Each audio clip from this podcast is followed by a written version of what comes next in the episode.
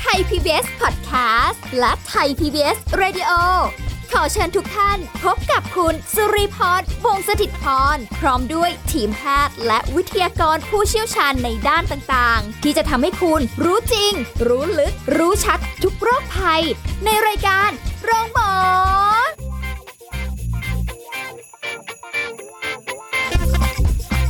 สวัสดีค่ะ คุณผู้ฟังค่ะขอต้อนรับเข้าสู่รายการโรงหมอค่ะ วันนี้สุรีพรทำหน้าที่เช่นเคยนะคะ พร้อมกับเรื่องราวสาระดีๆในการดูแลสุขภาพจากเราสู่คุณค่ะ วันนี้เราจะมาดูแลสุขภาพกัน แล้วก็รู้จักกับโรคต่างๆ มากมายนะคะ วันนี้เน้นเรื่องของไวรัสตับอักเสบบีค่ะ เราจะมารู้เท่าทันเรื่องนี้กัน กับรองศาสตราจารย์นายแพทย์ทวีศักดิ์แทนวันดี รองหัวหน้าภาควิชาอายุรศาสตร์คณะแพทยศาสตร์ ศิริราชพยาบาลมหาวิทยาลัยมหิดลค่ะ สวัสดีค่ะคุณหมอทวีศักดิ์ค่ะ ครับสวัสดีครับคุณค่ะผู้พรแล้วก็ท่านผู้ฟังทุกท่านครับค่ะ คุณหมอคะวันนี้เราคุยกันเรื่องของไวรัสตับอักเสบบีอ่าเดี๋ยววันนี้เราทำความเข้าใจกันอย่างถูกต้องกันก่อนว่า ไวรัสตับอักเสบบีนี่คืออะไรคะคุณหมอคะ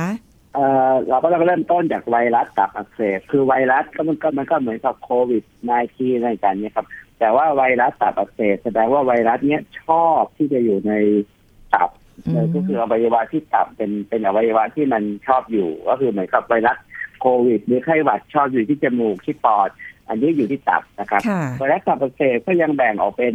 เอ่อก็คือมีตามตัวอักษรภาษาอังกฤษเนี่ยนะครับ เป็นห้าตัวคือ A B C D และ E นะครับก็ในปัจจุบันก็มีแค่ห้าตัวนะครับ แล้วก็ไวรัสตับอักเสบ B ก็เป็นหนึ่งในในห้าตัวจริงในความเป็นจริงมันชื่อ B ก็จริงแต่มันเป็นไวรัสที่เจอตัวเป็นตัวแรกนะครับ อ๋อ เราก็จะคุ้นเคยแล้วก็ได้ยินกันบ่อย แต่ว่าเเรื่องของไวรัสตับอักเสบที่เราได้ยินกันมาเเรื่องของการที่จะไม่ใช้อุปกรณ์ร่วมกันเช่นดื่มน้ำแก้วเดียวกันหรืออะไรพวกนี้ด้วยนะคะแต่ว่าจริงๆเไวรัสตับอักเสบเนี่ยค่ะ ที่เป็นชนิด B เนี่ย คุณหมอแล้วมันมันต่างกับตัวอื่นยังไงอะคะครับก็คือไวรัสเนี่ยนะครับจำง่ายๆแต่กับว่าถ้าเป็นสระภาษาอังกฤษก็คือตัว A กับตัว E เนี่ยติดทางรับประทานอาหารทานกิน เอ่อพวกเนี้ยจะติดจากการที่เอ่อกินอาหารร่วมกัน หรือว่าไปใช้เอ่ออาไปรับประทานอาหารที่ไม่สะอาดนะครับ พวกที่ติดทางกินจะไม่เป็นเรื้อรังก็คือกินแล้วก็ถ่ายออกก็คือไม่ไม่อยู่ค้างในตับนะครับ พวกนี้ก็จะเกิดแต่เฉพาะเฉพาะเป็นภาวะตับอักเสบเฉียบพลันนะครับค่ะส่วนที่เหลือเนี่ยจะไม่ได้ติดทางทางรับประทานอาหารหรือน้ำดื่มละจะติดทางเอ่อเอ่อเช่น ในกรณีที่ใช้เอ่อไปใช้เข็มฉีดยาร่วมกันติดทางเพศสัมพันธ์ การได้รับเลือดไปถ่ายเลือดในสมัยก่อน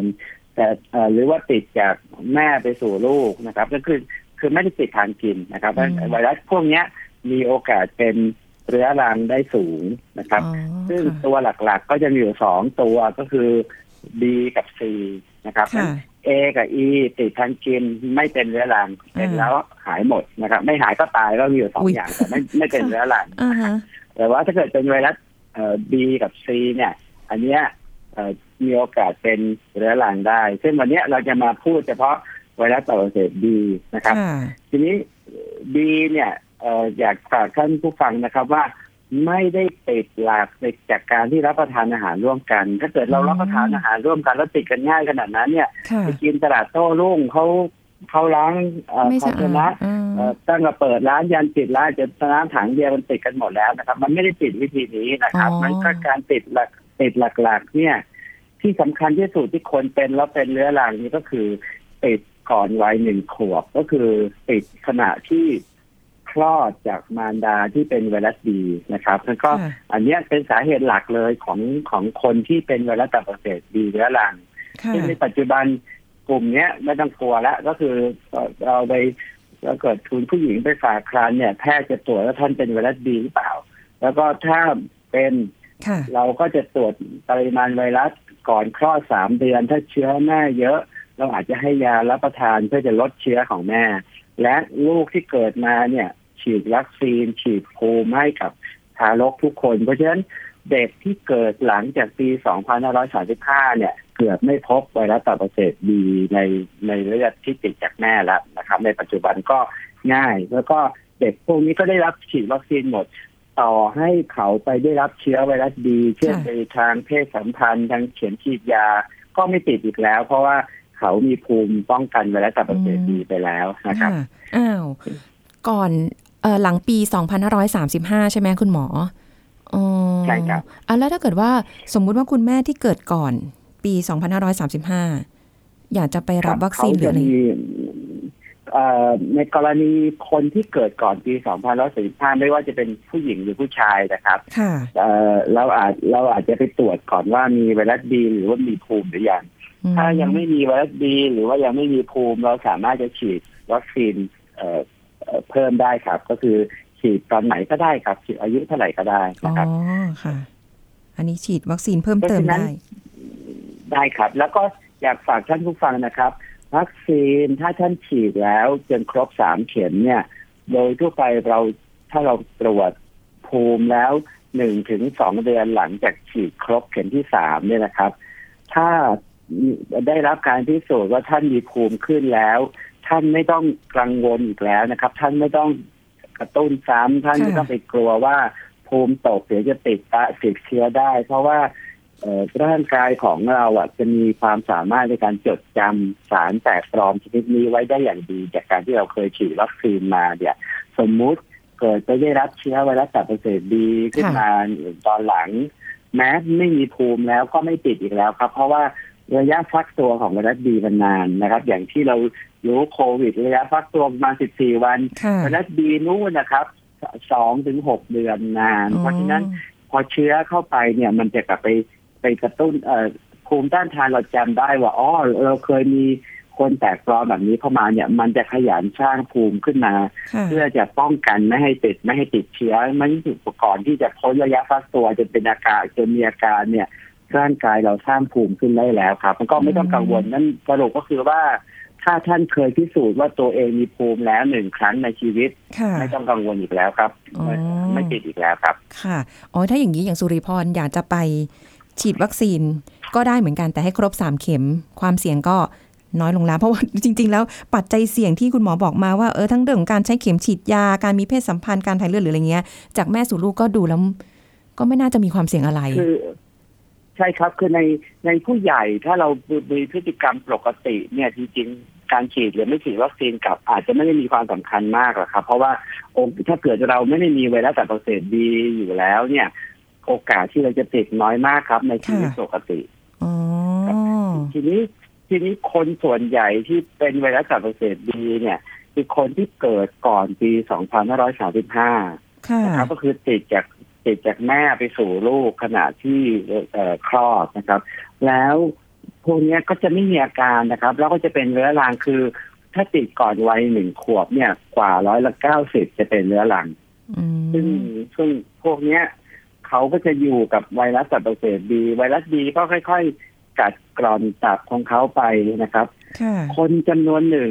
ที่คนเพียงประมาณ 25เปอร์เซ็นนั่นหมายถึงว่ามีคนร้อยคนที่เป็นไวรัสตับอักเสบบีเนี่ย อาจจะประมาณ 25 คนในร้อยคนอย่างมากนะครับค่ะที่เขาที่เขาอาจจะอายุ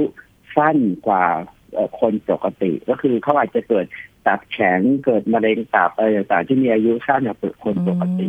แต่อีกแต่อีกส่วนใหญ่ก็คืออีกประมาณ 75 คนในร้อยคนเนี่ยค่ะเขาก็อยู่จนอยู่จนแก่ตายด้วยเหตุอื่นไม่ได้เกี่ยวกับไวรัสบีนะครับ อืมอ้าวแสดงว่าอันนี้ก็ไม่ได้แบบว่าต้องกังวลหรือน่ากลัวอะไรมากขนาดนั้นถูกไหมคะ ใช่ครับอืมเพราะว่าคนที่เป็นไวรัสบีไม่ได้บอกว่าทุกคนจะต้องตายเลยก่อนวัยอันสมควร เพราะการที่มีไวรัสบีเพียงประมาณ 25 ในร้อยเท่านั้นเองครับยี่สิบห้าในร้อยก็อาสัดส่วนเกือบครึ่ง อีกนิดนึงก็เกือบครึ่งแล้วใช่ไหมก็คะไม่ถึงอะครับอือก็ฮะยี่หนึ่งในสี่ครับหนึ่งในสี่ครับค่ะทีนี้แต่แต่ค่ะครับ เชิญเชิญครับค่ะ ทีนี้แล้วแล้วเราจะรู้ได้ไงอะคะเพราะว่าอย่างอย่างของสุริพรเนี่ยเกิดก่อนปีสามห้าคุณหมอ แล้วเราก็ไม่เคยรู้ว่า เอ๊ะคุณแม่เราเป็นหรือเปล่าหรือแล้วอะไรเงี้ยเราก็ยังใช้ชีวิตปกติค่ะ คุณหมอบอกว่าเอ้ยมันไม่ได้มีอาการอะไรบ่งบอก อะไรแบบนี้ได้เลย แล้วก็คือสิ่งค่ะที่จะสิ่งที่จะถ้าเกิดว่าเราเกิดก่อนปี2535วิธีอืมที่ดีที่สุดก็คือท่านดูก่อนว่า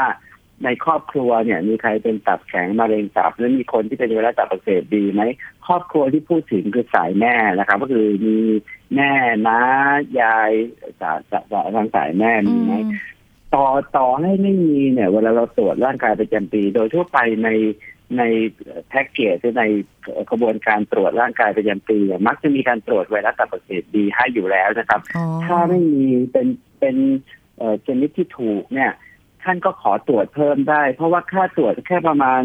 สองถึงสามร้อยบาทเท่านั้นเองโอ้ครับไม่แพงเนาะได้อยู่เพราะฉะนั้นใช่ครับแค่ตรวจแค่ครั้งหนึ่งเนี่ยท่านค่ะก็จะรู้แล้วว่าท่านเป็นหรือไม่เป็นอืมถ้าท่านไม่เป็นก็จบกันไปเลย ก็คือค่ะไม่ต้องไปกังวล เพราะเพราะตัวสำคัญคือไวรัสบีเนี่ย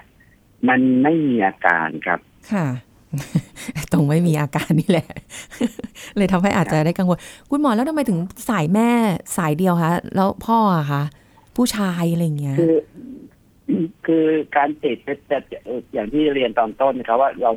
ติดจากมารดาสู่ทารกขณะอ่าคลอด ค่ะ เพราะฉะนั้นเพราะฉะนั้นถ้าถ้าเราเป็นเนี่ย ก็ควรจะมีแม่เป็นใช่ไหมครับค่ะแม่ก็ติดจากยายอืมแม่ก็ติดจากยายไม่ใช่สายแม่นั้นน้าอืมป้าลุงในสายสายแม่เนี่ยก็มีโอกาสติดใช่ไหมครับค่ะแต่ต้องเรียนอย่างนี้นะครับ ไม่ได้บอกว่าทุกคนที่มีแม่เป็นไวรัสบีแล้วอ่าฮะลูกจะต้องติดนะครับค่ะเพราะว่าเอ่อขึ้นอยู่กับปริมาณไวรัสของแม่ขณะที่คลอดบุตรคนนั้นอืมถ้าเกิดว่าปริมาณไวรัสของแม่ขณะคลอดบุตรคนนั้นสูงค่ะลูกคนนั้นก็จะมีโอกาสติดสูง แต่ว่าถ้าเกิดปริมาณไวรัสของแม่ขณะที่คลอดบุตรคนนั้นต่ำลูกคนนั้นก็ไม่ติดนะครับ เพราะฉะนั้นอืมโดยหลักการเนี่ย ลูกคนหัวปี ลูกคนที่ต้นๆน่ะ ค่ะแม่ยังสาวอยู่ก็จะมีโอกาสที่เชื้อเยอะหน่อย อ๋อ ก็มีโอกาสที่จะติดสูงกว่าลูกคนท้ายๆค่ะ แต่ว่าก็ไม่มีตัวละไม่มีตัวยืนยันก็คือว่าไม่ได้ไม่ได้บอกว่าทุกคนที่มีแม่เป็นไวรัสบีแล้วลูกจะต้องติดทุกคนครับ ค่ะ อ๋อ ก็อันนี้ก็ หายกังวลใจกันได้ เพราะว่าเดี๋ยวพอบอกสายแม่สายตรงปุ๊บโอ้เริ่มมีความกังวลมีความเสี่ยงเพราะถ้าสมมติว่าอย่างบางคนอาจจะมีคุณน้าเอ่อเป็นไวรัสตับอักเสบบีขึ้นมาหรืออะไรอย่างนี้แล้วก็กังวลกันไป อันนี้ก็อะเบาใจได้ แต่คุณหมอคะแล้วมีสิ่งอะไรที่สังเกตได้ไหมแบบสมมติว่าอ่าไปติดมาสายคุณแม่มีมา แล้วก็มีประวัติในครอบครัวเนี่ย มีคนเป็นไวรัสตับอักเสบบีหรืออะไรอย่างเงี้ยค่ะ แล้วเราอย่างเราเนี่ยมันสมมติติดมา มันจะมีอาการอะไรพอที่จะบอกได้ไหมคะว่าเราเอาละเราต้องระวังนะ เราต้องแบบดูแลตัวเองหรือไปทำการรักษาอะไรอย่างนี้ไหมคะ โดยโดยทั่วไปเนี่ยอย่างที่เรียนนะครับว่าอาการเนี่ยไม่มี เพราะว่าตับเนี่ยมันมีภูมิสำรองเยอะมากนะครับก็ค่ะกว่าจะมีอาการเนี่ย แม้กระทั่งคนไข้ที่มีตับแข็งไปแล้วก็ยังไม่มีอาการนะครับ ตับแข็งเป็นสิบปี เป็นสิบปีกว่าจะเริ่มมีอาการค่ะนะครับอ่าเพราะว่าเพราะว่า ตับแม้กระทั่งตับแข็งไปแล้วนะครับเวลาตับแข็งครับท่านผู้ฟังนะครับ ถ้าลองหลับตานึกเหมือนกับตับที่เหมือนกับเราไปตลาดตับหมูเรียบๆเหมือนผิวมะนาวกลายเป็นขรุขระเหมือนผิวมะกรูดอันนั้นนะครับอ่าเราเรียกว่าตับแข็งก็คือว่ามีพังผืดเข้าไปแทรกมากมากขึ้นในตัวตับก็จะดึงล้างให้ตับเนี่ยย่นลง แล้วก็จะไม่ผิวขรุขระแล้วก็แข็งมากขึ้นนะครับอืมคือเนื้อดีเหลือน้อยลงจะถูกแทนที่ด้วยแผลเป็นนะครับ เพราะฉะนั้นเนี่ยคนไข้ที่มีตับแข็งถึงขั้นที่แข็งเป็นหินแล้วเนี่ยเขาก็ยังไม่มีอาการนะครับ ต้องรอจนตับมันเหลือน้อยจริงๆจนไม่สามารถจะสร้างเอ่อโปรตีนได้เพียงพอ ไม่สามารถสร้างไข่ขาวได้เพียงพอก็จะบวมจะท้องมานอาจจะอ่อนเพลียมากไปกว่านั้นก็คือเริ่มเหลืองหรือมีอาการซึมเป็นต้นนะครับ แต่นั่นคือระยะท้ายเขาต้องตัดแข็งมาเป็นเป็น สิบสิบปีฮะกว่าที่จะเขาจะมีอาการประเภทนั้นครับค่ะเพราะฉะนั้นสิ่งที่ท่านอาจจะมีอาการบ้างก็คือในคนบางคนที่ไวต่อการตับการเกิดตับอักเสบนี่นะครับ ก็คือว่าถ้าเอนไซม์ตับสูงขึ้นสักหน่อยอย่างเนี้ยบางทีอาจจะเพลีย อาการเพลียของโรคตับอักเสบเนี่ยจะไม่เหมือนโรคอื่นก็คือ มักจะเพลียเยอะๆ ตอนบ่ายๆเย็นๆนะครับค่ะขับรถกลับบ้านแล้วมันเพลียมากผิดปกติ ถ้าท่านเป็นไวรัสดีอยู่แล้ว แล้วก็ไม่ได้ง่วงเหงาหาวนอนกลางคืนพักผ่อนเพียงพอ แต่อือฮึตอนเย็นทำไมเหมือนกับมันหมดไฟไปเลย เหมือนกับหมดพลังงานเนี่ย ท่านลองไปเช็คดูว่ามันมีการอักเสบของตับหรือไม่ครับ อ๋อ เพราะว่าอันนี้คือจุดที่เราสังเกตได้ว่ามันผิดปกติละ เรานอนเพียงพอ เอ๊ะทำไมเพลียจังเลย ง่วงจังเลย ดูไม่มีสาเหตุ ดูไม่ค่อยแบบสมเหตุสมผลอย่างนี้เนาะอ๋อแบบนี้นี่เอใช่งครับ คือในในในในบางคนเท่านั้นครับที่จะเกิดอย่างนั้นแล้วก็ค่ะไม่ได้เกิดทุกคนครับ อืมเพราะว่าเคยได้ยินแต่ข้อมูลว่าเอาละไวรัสตับอักเสบบีอันนี้คือด้วยความที่อ่าเราอาจจะไม่ได้รู้ข้อมูลทั้งหมดที่แท้จริงอะนะคะ ก็จะรู้สึกว่าโอ้ยมันเป็นไวรัสตับอักเสบที่ค่อนข้างจะ ดูอันตราย มีความน่ากังวลคนเป็นเยอะอะไรอย่างเงี้ยค่ะ คุณหมอ อันนี้เป็นข้อมูลที่เคยเอ่อเคยได้ยินมาเอ่อจริงๆข้อมูลที่คุณสุริพรทราบมาเนี่ยก็มีส่วนถูกนะครับไวรัสตับอักเสบบีเนี่ยมีปริมาณคนที่เป็นเนี่ยเยอะที่สุดเราคาดว่าคนไทยน่าจะเกินสองล้านคนที่เป็นไวรัสตับอักเสบบีเรื้อรังครับค่ะแล้วก็เป็นเหตุที่ทำให้มะเร็งตับในบ้านเราเนี่ย เป็นสาเหตุการตายหลัก ก็เพราะว่า ไวรัสตับอักเสบบีที่มีอยู่นี่เองนะครับซึ่งเป็นตัวต้นต่อสำคัญที่จะนำไปสู่การเกิดมะเร็งตับชนิดปฐมภูมิครับอ๋อเอออันนี้น่าสนใจจริง ๆ เราคุยเรื่องของมะเร็งตับกันไปก่อนหน้านี้แล้วคุณผู้ฟังไปฟังกันได้นะคะ แต่ว่าตรงนี้เป็นจุดเริ่มต้นในการเป็นมะเร็งตับได้อย่างไร แล้วเอออย่างนี้เรามีอะไรที่เป็นข้อที่จะป้องกันไว้ก่อนได้ไหมหรืออะไรอย่างเงี้ยนะคะ เดี๋ยวช่วงหน้าค่ะคุณหมอเดี๋ยวเรามาคุยกันต่อนะคะพักกันสักครู่ค่ะ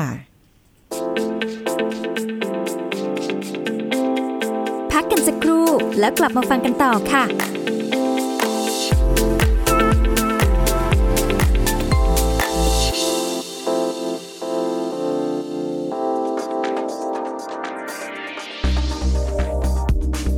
คุณผู้ฟังครับ นมถือเป็นอาหารชนิดแรกที่พวกเราเกือบทุกคนได้บริโภค นั่นคือน้ำนมจากอกแม่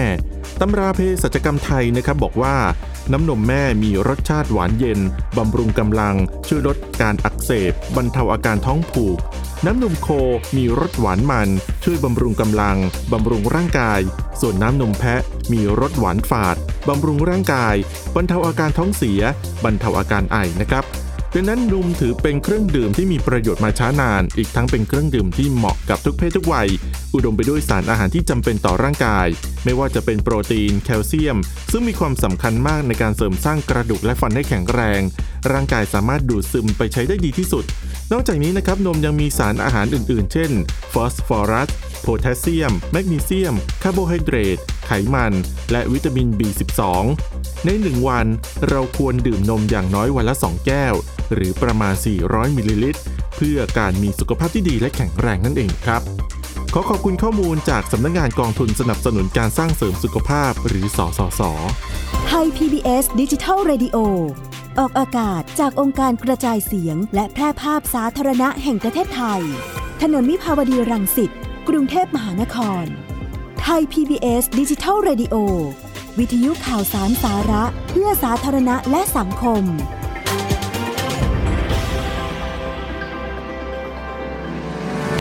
ำลังฟังรายการโรงหมอ รายการสุขภาพเพื่อคุณจากเรา กลับมาพูดคุยกันต่อค่ะ ถึงเรื่องของไวรัสตับอักเสบบีนะคะ ที่วันนี้เราคุยกันแล้วก็อาจจะนำมาซึ่งสู่การเป็นมะเร็งตับได้ เรื่องนี้คุณหมอบอกว่าเป็นเกี่ยวกับเรื่องของเออ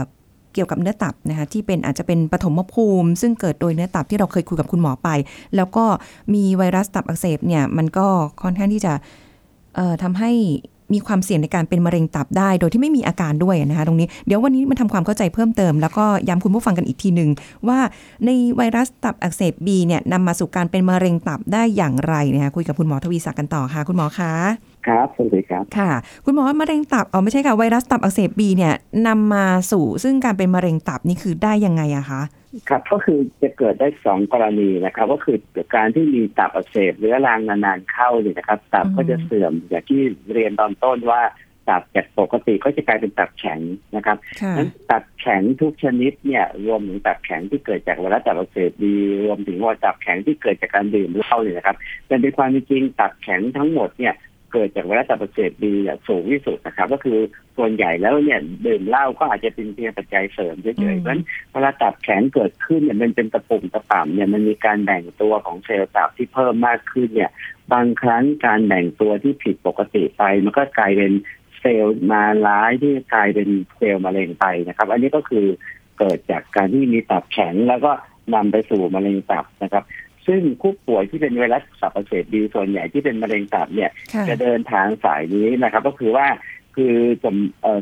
จากตับธรรมดากลายเป็นตับแข็ง จากตับแข็งก็ประมาณร้อยละสองถึงสี่นั่นหมายถึงว่าร้อยคนเนี่ยสองถึงสี่คนต่อปีค่อยๆทยอยเป็นตับเอ่อเป็นมะเร็งตับปฐมภูมิไปนะครับอืมอันนี้คือเป็น ตัวหลักเลยนะครับ ที่ทำให้เกิดมะเร็งตับปฐมภูมิก็คือตับแข็งนะครับค่ะแต่ว่าไวรัสตับอักเสบบีเนี่ยยังมีความสามารถพิเศษอีกอย่างหนึ่ง เพราะไวรัสตับอักเสบบีเนี่ย โครงสร้างของไวรัสเนี่ยเป็นเอ่อ DNA นะครับก็คือเอ่อกรดนิวคลีอิกที่เกิดจากในในไวรัสเนี่ยนะครับ อย่างโควิดที่เราคิดกันเนี่ยเป็นเป็นค่ะ RNA ไวรัส แต่ว่าเอ่อไวรัสบีเนี่ยเป็น DNA ไวรัสอ๋อเอ่อยีนยีนหรือสารพันธุกรรมของเราเนี่ยเป็น DNA เหมือนกันเพราะฉะนั้นไวรัสบีเนี่ยบางครั้งอาจจะไปแทรกซึมในสารพันธุกรรมของเราโดยตรงได้นะครับอืมทีนี้ในสารพันธุกรรมของเราเนี่ยเราสามารถที่จะเป็นคนที่แข็งแรงเป็นปกติได้เนี่ยจริงๆเรามียีนยีนหรือตัวหน่วยพันธุกรรมที่ มีทั้งของดีและของไม่ดี หน้าที่ของคนที่มีร่างกายแข็งแรงก็คือต้องกดสิ่งไม่ดีไว้และแสดงออกเฉพาะสิ่งที่ดีค่ะแต่บางครั้งการที่ไวรัสดีมันเข้าไปแทรกซึมในยีนของเราหรือสารพันธุกรรมของเราเนี่ย มันดันไปแทรกมันเพราะมันแทรกโดยโดยสุ่มนะครับ มันก็ค่ะมันอาจจะไปทำให้ยีนที่เรา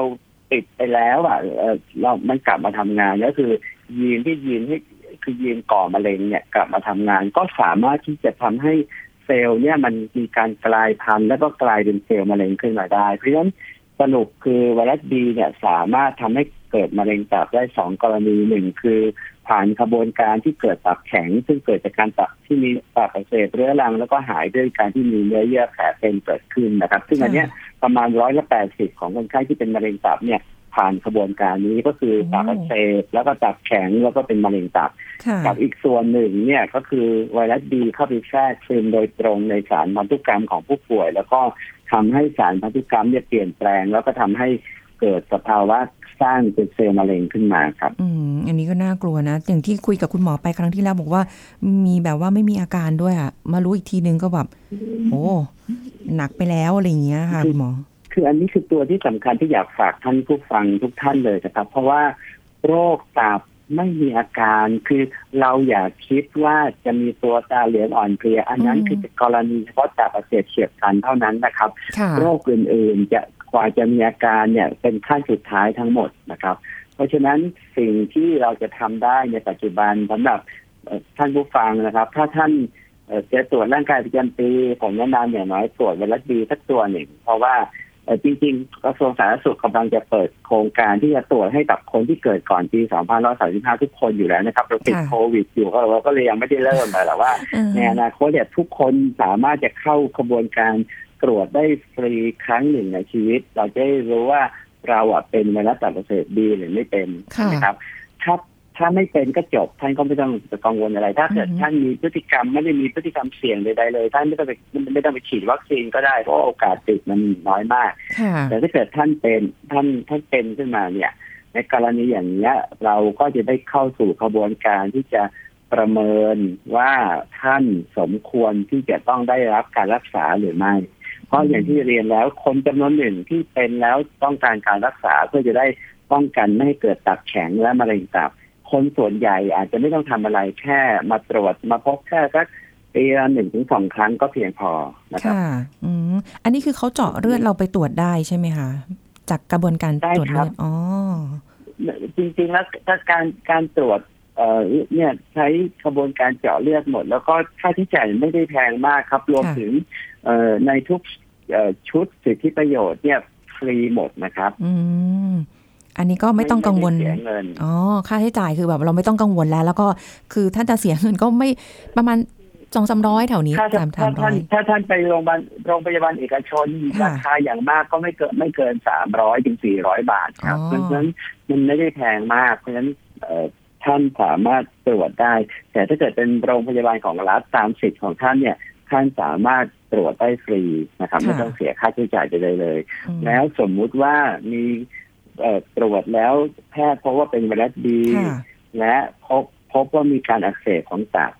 เอ่อแพทย์อาจจะตรวจนับปริมาณไวรัสตับนะครับค่ะเพื่อเพื่อประเมินว่ามีการอักเสบแล้วมีปริมาณไวรัสอย่างมากอยู่ไหมนะครับอืมเพราะว่าการการตรวจ marker ว่ามีหรือไม่มีเนี่ยมันแค่รู้ว่ามีหรือไม่มีแต่บางครั้งเนี่ยมีแต่ปริมาณไวรัสน้อยก็ยังไม่มีความจำเป็นต้องรักษา แต่ถ้าเกิดว่า มีการมีไวรัสบีมีการอักเสบของตับบวกกับมีปริมาณไวรัสเกินเกณฑ์เนี่ยนะครับค่ะแล้วก็เหมือนกับไปตรวจเลือดเบาหวานถ้าจนถึงน้ำตาลเกินไปนิดนึงเราก็ยังไม่ได้ให้ยานะครับ แต่ว่าถ้ามันเกินจุดหนึ่งเนี่ยแพทย์ประเมินแล้วว่าปล่อยไว้น่าจะเป็นผลเสียกับผู้ป่วยมากกว่าอืมมีโอกาสที่จะเกิดตับแข็งมะเร็งตับในระยะยาวได้มากกว่าเนี่ยค่ะกลุ่มนี้ก็จะได้รับการเอ่อให้ยารับประทานวันละเม็ด นะครับค่ะซึ่งซึ่งก็ถ้าคิดไม่ต้องคิดมากเนี่ยก็เหมือนกับกินยารักษาความดันรักษาไขมัน อันนี้ อันนั้นอาจจะมีตั้งหลายเม็ดอันนี้แค่วันละเม็ดเท่านั้นเองค่ะนะครับอืมเพราะฉะนั้นเพราะฉะนั้นไม่ได้ลำบากมากยังเรายังยังสิ่งที่ยังเราไปไม่ถึงก็คือว่า ยาที่ทำให้หายขาดจากไวรัสตับอักเสบบีนะครับค่ะเราคาดเราคาดว่าอีกอาจจะอีกห้าถึงสิบปีเราอาจจะถึงจุดนั้นได้ก็คือว่าสามารถ ขุดรากถอนโคนทำให้ไวรัสบีหายขาดได้อืมในปัจจุบันเนี่ย ยาที่เราใช้เนี่ยคือยาที่กดไวรัสให้เหลือน้อยที่สุดอืมแล้วทำให้ภูมิต้านทานของผู้ป่วยเนี่ย ไม่มารบกับไวรัสก็จะทำให้ไม่มีการอักเสบในตับ แล้วก็ทำให้ตับเดิมที่เคยมีอักเสบตับเดิมที่เคยมีตับตับแข็งเนี่ยนะครับ มันฟื้นตัวได้ด้วยนะครับเพราะตับเป็นอวัยวะที่สามารถฟื้นตัวเองได้นะครับ ถ้า เปรียบเทียบมันเหมือนกับจิ้งจกหางกุดไปไม่ต้องงอกหางใหม่ได้นะครับ อันนี้ก็เหมือนกันตับเราเนี่ย เป็นอวัยวะเดียวในผู้ในผู้ใหญ่ที่เราสามารถจะฟื้นตัวแล้วดีขึ้นได้นะครับ คือทางผืดที่เคยมีก็ลดลงด้วยครับ ค่ะนะแต่สิ่งสำคัญคือการที่คุณหมอย้ำคุณผู้ฟังนะคะ คือการตรวจเถอะสุขภาพนะคะประจำปีปีละครั้งเท่านั้นเองนะคะแล้วก็จะได้